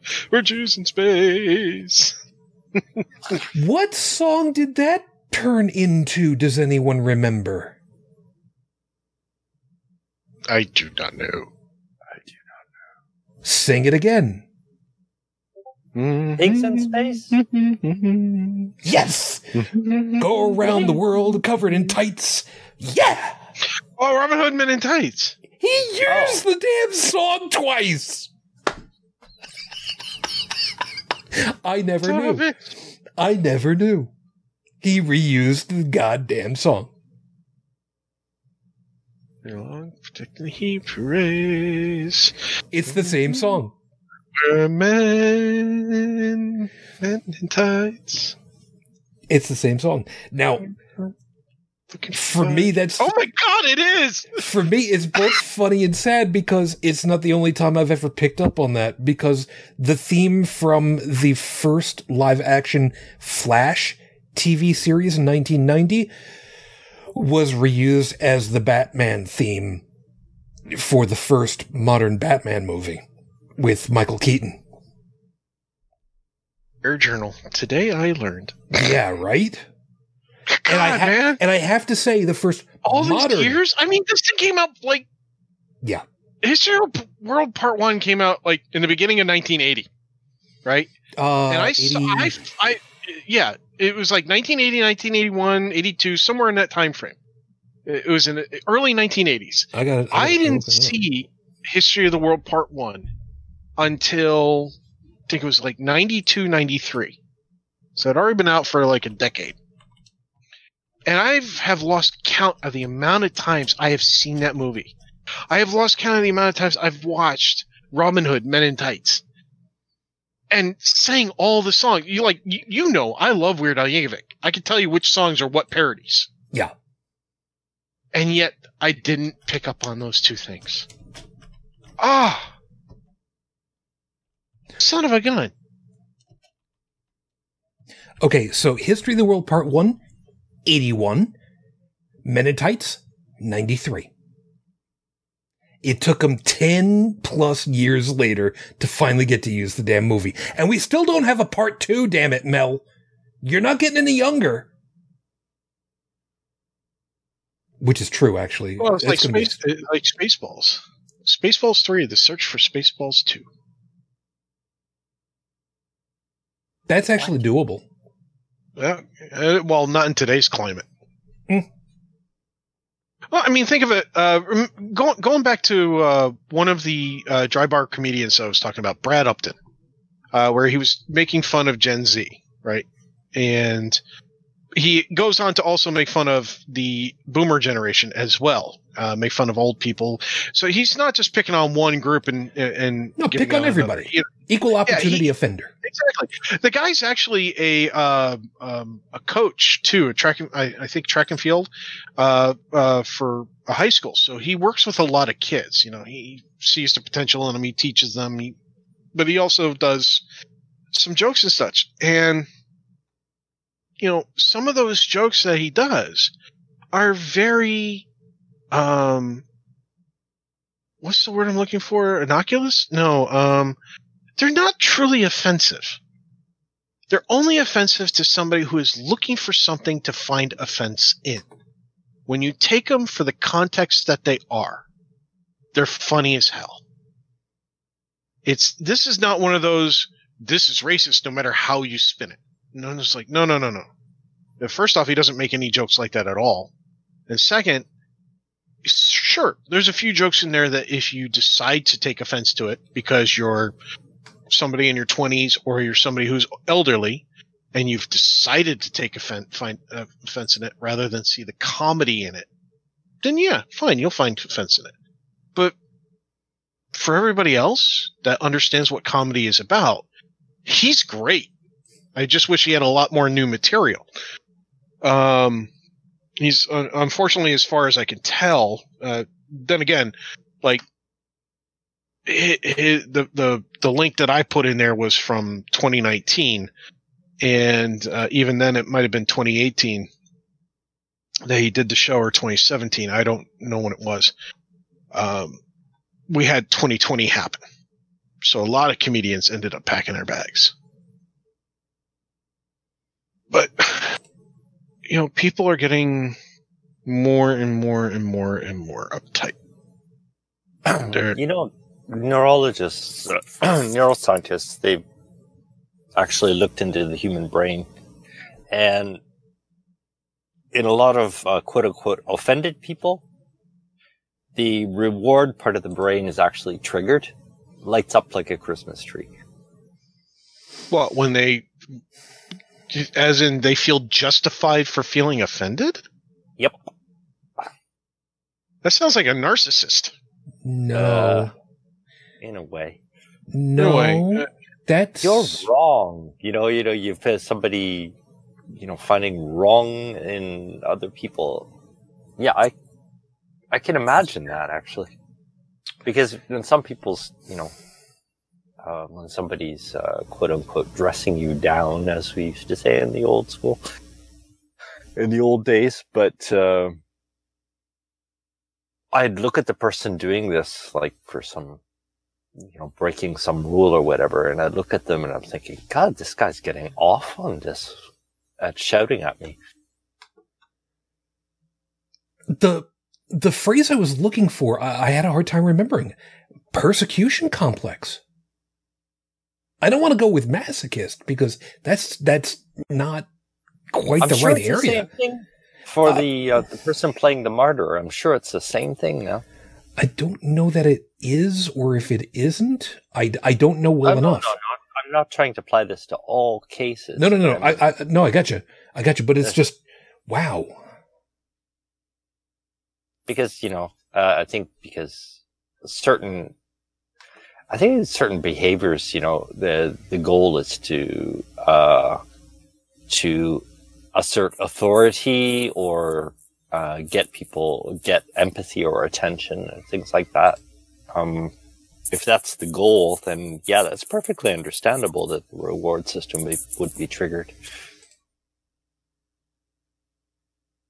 Man, that is that is also really kind of weird because that also means that somebody had to have been, somebody had to have volunteered to be in an fMRI machine and be dressed down and insulted and, and or or oh, in some way or other in order to get the data for this. Yeah, but you wouldn't believe the experiments that have been going on since the sixties.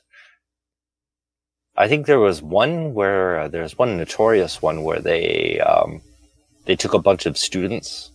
Oh, there was no fMRI involved, mm. but uh, they took a bunch of students and. Uh, Uh, they recreated um, a kind of um, authoritarian environment. Oh, I know right where you're going. Yes, go on. Yeah, well, yeah, maybe you could finish for me because I just have a vague notion of it. Um, but it ended up like it. I think it lasted a week or something like that, and it ended up in a total role reversal where the the uh, the dictators became the dictatees, and. Uh, Yeah, the, the the the people who were assigned to submit were just ended up being just as bad or worse than the actual uh, protagonists, dictators, whatever you want to call them. That's anyways, yeah.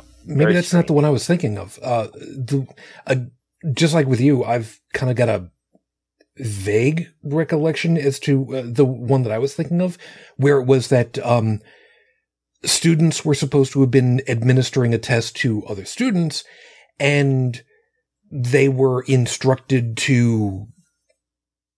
I forget exactly how it was, to, to, to lie about the information that was being fed to, and to, basically they were, they were supposed, it, it was supposed to have been to see what the dynamic was for how, um, those in authority would deal with those who were supposed to have deferred to that authority. And, uh, shit, I'm going to have to look it up, uh, in order to put it into the show notes. What I remember about it very specifically, though, was that the group that was, um, administering this to, to, to see what would happen pulled the plug because it, it quick, relatively quickly devolved into incredibly unhealthy uh, abuse of authority and power, and they they they pulled the plug because yeah, shit just went wrong. Yeah, yeah, they were they were on the point of by, by what I hear, they were almost on the point of killing each other. Yeah, I don't. I, shit, I'm gonna have to look that one up and try to figure out which one that was now. God, it's been a long time since I've thought about that one too. Mm. But yeah, that was that was that was going back to the. sixties, I think. I don't know. I'm gonna have to look that up. But yeah, that's that's that's freaky stuff. Now, we know for well, doing stuff like this is not stuff that you know helps us keep our, our cool and calm and, and and not going nuts. But thinking about these things, remembering these things, kind of does because it helps us put into perspective a lot of the other shit that goes on around. Like, for instance, yelling and screaming at the television when we hear people who are basically using the Nuremberg excuses for stuff that they done. Yeah, that that that's not going to go over well. Nuremberg? Oh, what? Yeah, yeah. People, uh, people in the news right now who are who are uh, basically using the argument of you know I was just following orders That's oh, that's God. why I went ahead and I killed that police officer. Thank you very much. Yeah, beat beat the police officer to death with the American flag because I was following orders. I want to see a judge dismiss that damn thing. Yeah. yeah. Then that we can bring the judge oh. up on charges. Now, there, there's a segue, if you saw one. Wasn't the theme today responsibility? Wait, I thought the theme today was the stuff that keeps us sane. We're talking about the stuff that makes us crazy. So, back to uh, E S O. Uh, huh? Did you did you replicate Gardenia in E S O? Um, Since it's part of Rift? Yes, um, I do have my main character's Gardenia in E S O. And she is like a jack of all trades, which is kind of cool. God, that's me in real life. Do what? Uh, I said uh, I'm a jack of all trades in real life. That's why I don't tend to play jack of all trades in games. Well, I mean, I prefer, you know, like the caster, you know, class and things like that. Just, you know, in general, uh, which, you know, she is. But uh, with all the crafting and all that stuff, I have mastered all of the trade skills. All of wow. them. Wow. That's impressive. Yeah. It sounds it. And then you get people like me who are very much the, I want to be a sniper. And I'm really good at it. Which is really great in Valheim. Not so great in Left for Dead. yeah, Left for Dead? Uh, spe- uh... Being a sniper no, in Left I... for Dead does not work. No. Well, I just, I have this aversion. I've tried to play a tank before, but I have this aversion to being hit. And it usually makes me run and, and, and scream, which is not good if you're the tank and you're trying to hold aggro. You can't do that. I don't know. That could actually um, be a lot of fun and entertaining to, to, to so watch. I would rather either like throw huge fireballs and blow shit up, which is just satisfying, um, you know, or or be the uh, crowd control measure, mm. which gets really interesting because I'm real. You have to be situationally aware and lock everything down to make sure it doesn't, you know, kill everybody. But if you end up with really horrible players that don't know what they're doing, you can also put the hurt on them. If they're I've lost see. count of the amount of times that I have played the healer because oh, nobody played- else because nobody else wants to do it, and it's just like it, I have one of every class. So if somebody needs a healer, I can pop it out, which is really good if you're you know happen to be in a raiding guild. You know, it's good to have one of everything just in case you know. So that they don't have a healer show up or something. But I prefer to be a caster. But no, what's really fun is if you're the mez person and you have people that keep breaking mez, then you can like get revenge and get those people killed. you know, which is really good. Or, you know, punish the people and say, if you keep doing this, you know, I'm just going to let your healer die and then you're just hosed. Yeah, that's why I'm doing the whole uh, uh, sneak archer thing. It's like, where'd this arrow in my neck come from? Meanwhile, in the quiet corner of the room that nobody's looking in. Well, I mean, there's just nothing, if you're the mez, there's just nothing more aggravating than to have a tank that is trying to keep aggro and you keep pulling aggro off the tank and getting the clerics killed. There's nothing more frustrating. Yeah. And so I, mean, I would, you know, warn them, you know, you know, so-and-so is mezzed. If you break it, you buy. And they would get two warnings. And on the third one, I would just let him die. In WoW, when I was the healer, because that was always my highest level character, um, I would be wary of the tanks. I could only heal them so often mm-hmm. before it would destroy the aggro that they had. Yeah, yeah. So I'd actually start timing things between spells. Okay, when was the last time I healed that person? When was the last time I healed this person? How much magic have I thrown out there versus the uh, the other casters throwing the fireballs in the area of effect spells? What's the uh, tank doing? You know, uh, when was the last time they did this, that, and the other thing? And it's like, holy shit, you know, it's like, do I, I need a freaking spreadsheet to keep track of this shit? I just want to, like, hit something with a lot of arrows. You know, there were actually, you were talking about add-ons and things. And, you know, especially on, you know, your your M M Os where, where, you know, if you're actually in a raiding guild, there are all sorts of add-ons that come with those timers and keep track of that for you so you don't have to. really well, amazing. The only the only add-ons I'm using though are uh, pretty much quality of life, except for the weapons pack. Well, yeah, everything but, else is a quality of life thing. But I'm talking like if you were playing, you know, say I don't know, EverQuest two or World of Warcraft, oh, God, or, what, no, no. or whatever big game out there. If you were in a raiding guild, they all have mods and ads where you know it'll keep up with your healing timers and all of that. That way, you can do rotations properly and not have to worry about it. No, I got it, but makes life so much easier. At the same time, I, I don't want to have to anymore. Oh, you don't have to. I mean, I'm not in. It's, it's one of the reasons work it's too much like work. I mean, it, as as a healer, it was so easy to get part of a party because everybody's like, "Okay, heal," yeah. But it was so hard to get them to understand that. Look, if you want me to be a healer, then you have to do things for me too. You have to protect me. Mm-hmm. You have to let me heal you. So that means no running off and getting out of range and stuff like that. You have to be aware of your surroundings.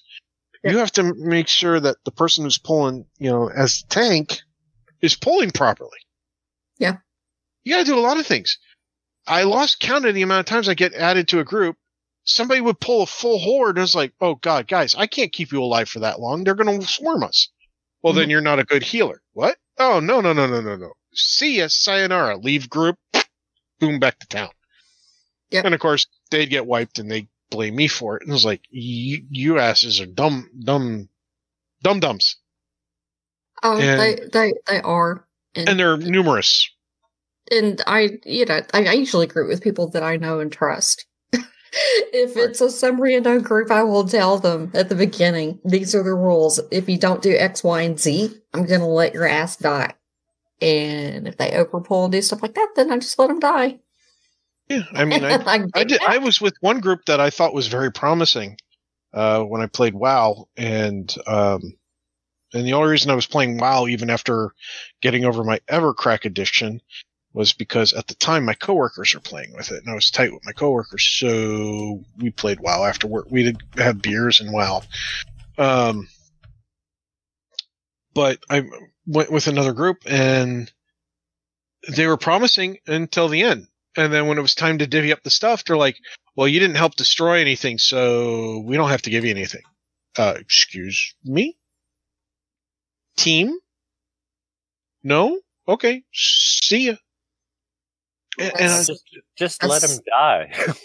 Well, it was, one of the cool things about the about the new generation of games is you don't have to worry about all this loot splitting and stuff like that anymore. If everybody participates, everybody gets the same reward.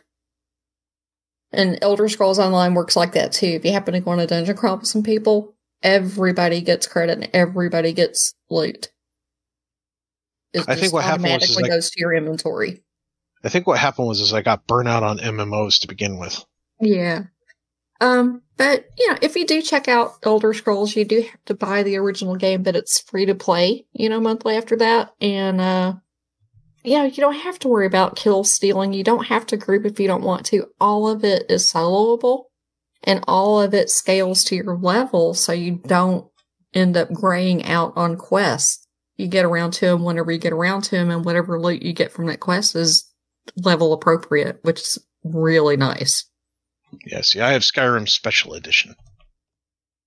Yeah, this is this is like Skyrim to the next level, and uh I enjoy just walking around looking at everything and reading all the lore books. There's just so much lore. It is just great. So to okay. stay sane, we're reading books inside a video game. Right. How's that for meta? Sometimes uh, that works. Well, I mean, it's not like we're playing a game inside of a game. Uh, we're just reading books inside of a game. Yeah. Fair enough. Um, really quickly... Uh, The thing that game-wise that has really had my attention for uh, too damn long, and Phyllis, we can we can blame your your sister in crime over here, is Valheim. Yeah, it may be early access still, but um, guys have done a really good job already. So those of you that have got Steam might want to take a look at that and, and see what you think about that. Uh, Joseph. Is it the one you were streaming recently that you showed me with the boat? Yes. Oh, yeah. Yes. Valheim is the uh, is the the Viking survival game where I got incredibly uh, homesick because I got into a boat and the boat actually the act, the boat actually behaves the way a real goddamn sailboat operates, and I got very nostalgic for being nostalgic for being back on the water. So that's that that's for me. Was nice. Yeah. Joseph, yeah. since uh, since you, you since you're the last one at this point, uh, what what last item have you got to to that's been keeping you sane before we go ahead and wrap up here? Oh, what's keeping me sane? Uh, oh yeah, uh, medieval shit. Uh, is that fi- is that figurative or literal? Because I mean, what? knowing the way that you look stuff, the huh? castle. The, the the history castle. of the castle. Uh, yeah. Uh, well, I can do a screen share what I'm working on now. Uh, no. Nope. No. I didn't think so. No, we can't, we can't do that. Right. No, but I got it open in front. But, uh, yeah. Um, always real shit. Um, I'm always doing something. No, there's nothing I'm wrong. Trying to make the world a better place. And that's always a good thing. One pixel at a time. Well, yeah. See, I, I was I was giving you a little bit of heat for, you know, saying medieval shit, because we know that you've been working on, you know, castle stuff, but for you to go ahead and say medieval shit, that's why I asked, you know, figurative or literal, because at this point I really wouldn't know which what it would have been. Medieval shit. Yeah, well, it's not old enough to be petrified. Um So you you couldn't put it on your desktop? I don't think that I would, even if it was. My science teacher had, uh, on his desk, he had uh, uh, a paperweight, which was petrified dinosaur shit. I think every, uh, like, earth science teacher or uh, kind of geology professor or whatever has the petrified animal dung. No. Because even I had a few that had that. No, you all had weird-ass teachers. I don't know. Well, it was always great. I, I uh, one one of the teachers uh, in my later years, I actually asked, why did you do that? Why did you purchase that? Or why did you acquire? And the guy goes, well, first off, I didn't purchase it. I actually dug it up. So oh. It's part of my collection. Oh. Because the guy had worked part-time uh, doing taking rock samples as a geologist. And they were uncovered an area that they were zoning, and they started finding fossils to the point where they even found fossilized manure. And uh, while they were allowed to keep some personal samples, eventually the area got taken over by archaeologists. It didn't turn out to be anything important, but it was some old stuff. And I said, that's not the only reason you have it on your desk. He goes, oh, no. No, no. But it's always great to see the reaction on somebody's face when they pick it up before they ask what it is. And then when I tell them, I said, oh, you're, you're, that's cruel and amazing at the same time. And he goes, brings a smile to my face every time. Go wash your hands. Oh, that's actually, that, all right. That's actually pretty damn cool. Yeah. I mean, he was, uh, What what year? Uh, I think that was actually my second year of college. Yeah, I, he, he was a cool cat. He, he was a cool cat. Uh, but uh, yeah, so some people just keep it because they know other people have this tendency to look with their hands instead of good, their eyes. It's a good gullibility, not gullibility, ignorance test too. Because I mean, what does petrified mean? It means the original structure is completely replaced by minerals, which means it's not shit anymore. But well, T- right, it's old. But at shit. the same, t- but at, but, but at the same time, it's don't like, forget some of the minerals in shit are also minerals that are found in rock. So when it comes to petrified dung, so, it's still potential that some of that stuff is the original. What we probably don't have in there is any of the organic matter. Probably. Probably. Nothing that would harm you anyway, uh, except yeah. from the stuff that you brush off of it. So let's just say the, the petrified dinosaur dung on the desk, it's kind of a more elevated version of the the plastic poop. Exactly. Before yeah. it got it's turned no into more, petroleum. Yeah, it's it's no more toxic than the plastic poop, which is made out of dead dinosaurs. Oh, it, yeah, but, yep, that's a great point. and, and not without irony. And that is a good spot for us to go ahead and close it with, because at this point now I'm thinking of the dinosaurs that Wash used to play with on the Bridge of Serenity, and now I'm sad because Aww. There's no more Wash. It will always be too soon. But otherwise, thank you everybody for being with us. We hope that you had a little bit of fun with us. Uh, as far as to uh, what to think about, you know what? This time out, so long as you're, you know, you're keeping yourself together, that's, that's, that's all we could really ask for. And that's what we're really hoping for for this week. So we'll be looking forward to seeing you guys again, uh, of course, next week. Joseph, you take care of yourself, man. Stay, stay healthy, stay safe. Best yeah, of luck you for t- you this week. Oh, uh, yeah. Well, I'm probably going to be alone until the end of the month. Because my colleagues were still in lockdown here, so yeah, all the more reason, you know, best of luck. Hey, be careful. Guess what? Chrome's got a new feature now. If you visit a web page, you can have it automatically generate a Q R code to share with your friends. That's old. It's new to me. Okay. Fair enough. You have yourself a good night, Tech, or good morning at this point, or whatever the hell time it is at this point. Time no longer has any relevance at this point in the, the whatever now. So you take care of no, yourself. No, no, rele- no relevance, but it's still relative. It, mm, yeah, there is that. You take care of yourself, man. Are you gonna answer me, Tech? Sorry, I was just looking. I, I was readily distracted by the link that Bridget said. And I was just like, oh, God, there's a freaking guy on stage telling people to do something stupid with a crowd of people standing around with no masks on doing something stupid, all because he's saying things that make them feel good about themselves. Yeah, that's the attorney, Lynn Wood. Yeah, he makes. I hope everybody in that room gets COVID in the worst way. Well, because already, some of them may actually learn from that. Well, he's actually suing now because he, the state of Georgia has ordered him to have a psychiatric evaluation in order to maintain his uh, law license. Great. I, I think a bunch of them need to be. Uh, I, I think this damn whole country needs a psychiatric evaluation. Yeah, like like one of the quotes in this thread, that's some serious D S M D S M version five shit going down in that room.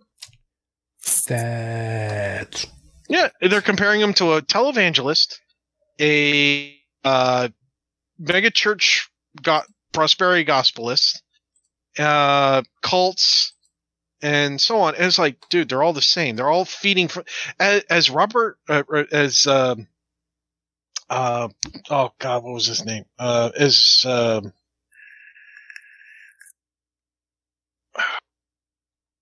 damn it, damn it, damn it. Um, moving on from the name. What was that? Um, as Al, Pa- Al Pacino said in The Devil's Advocate, they're all feeding from the same trough. Yeah. But the good and news. No truer statement was spoken by a movie celebrity when coming to religion or the screen referencing player. Religion. Yeah, I'm getting a bit tired of watching, um, quote unquote, enlightened people making ignorant people more comfortable about their ignorance. Yeah, but telling people positive, to draw. Oh, go ahead. In, in positive news, uh, Marjorie Trader Greene has walked back her America First caucus, you know, that promoted their Anglo-Saxon heritage. Uh, so yeah, she's apparently not going to go through with doing this America First caucus because reasons.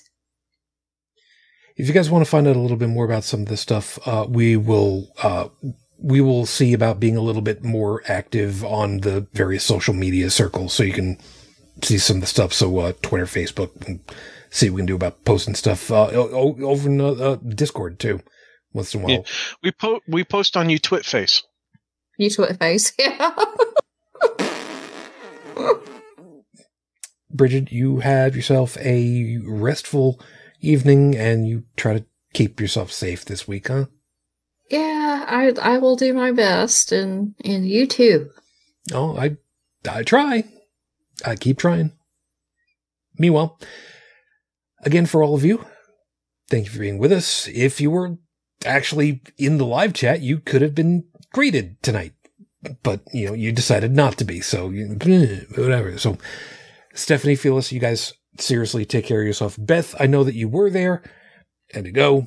If you listen afterwards, hey, we remembered about you, but you bugged out early because you're weak, and that's fine. Don't worry about it. In the meanwhile, everybody, please, please, please, please be careful. Please be safe out there. We really want that more than anything else. So, in the meantime, we'll catch you all again sometime soon. All of our contact information is available over at holy crap the vlogcast dot com, including the download link for the voice version of the show. If you'd like to leave a voicemail message, the phone number is eight five nine, H C T V five five four, eight five nine, four two eight eight, five five four. Please, no solicitations. It's really old. Just, no. But otherwise, we'll catch you guys next week. And who knows? Maybe we'll talk about something with some substance next time. I don't know. We'll figure it out from there. But otherwise, in the meantime, as always, I wish you all the peace I no longer have. I wish you the strength that I've learned. I wish you well. My lady, still fifteen years on, I am still in love with you. Mom. Matane Fujin, I love you. I miss you. Dream with me. Till the next time we get together, everyone. As always, good night. You've been listening to Holy Crap, the Vlogcast. Feel free to leave a comment at the show's website at holy crap the vlogcast dot com, where you'll also find links to our Facebook, YouTube, and Twitter pages. Theme music is Twisted by Kevin MacLeod, available at incompetech dot com. And on behalf of all of us here, thank you for listening.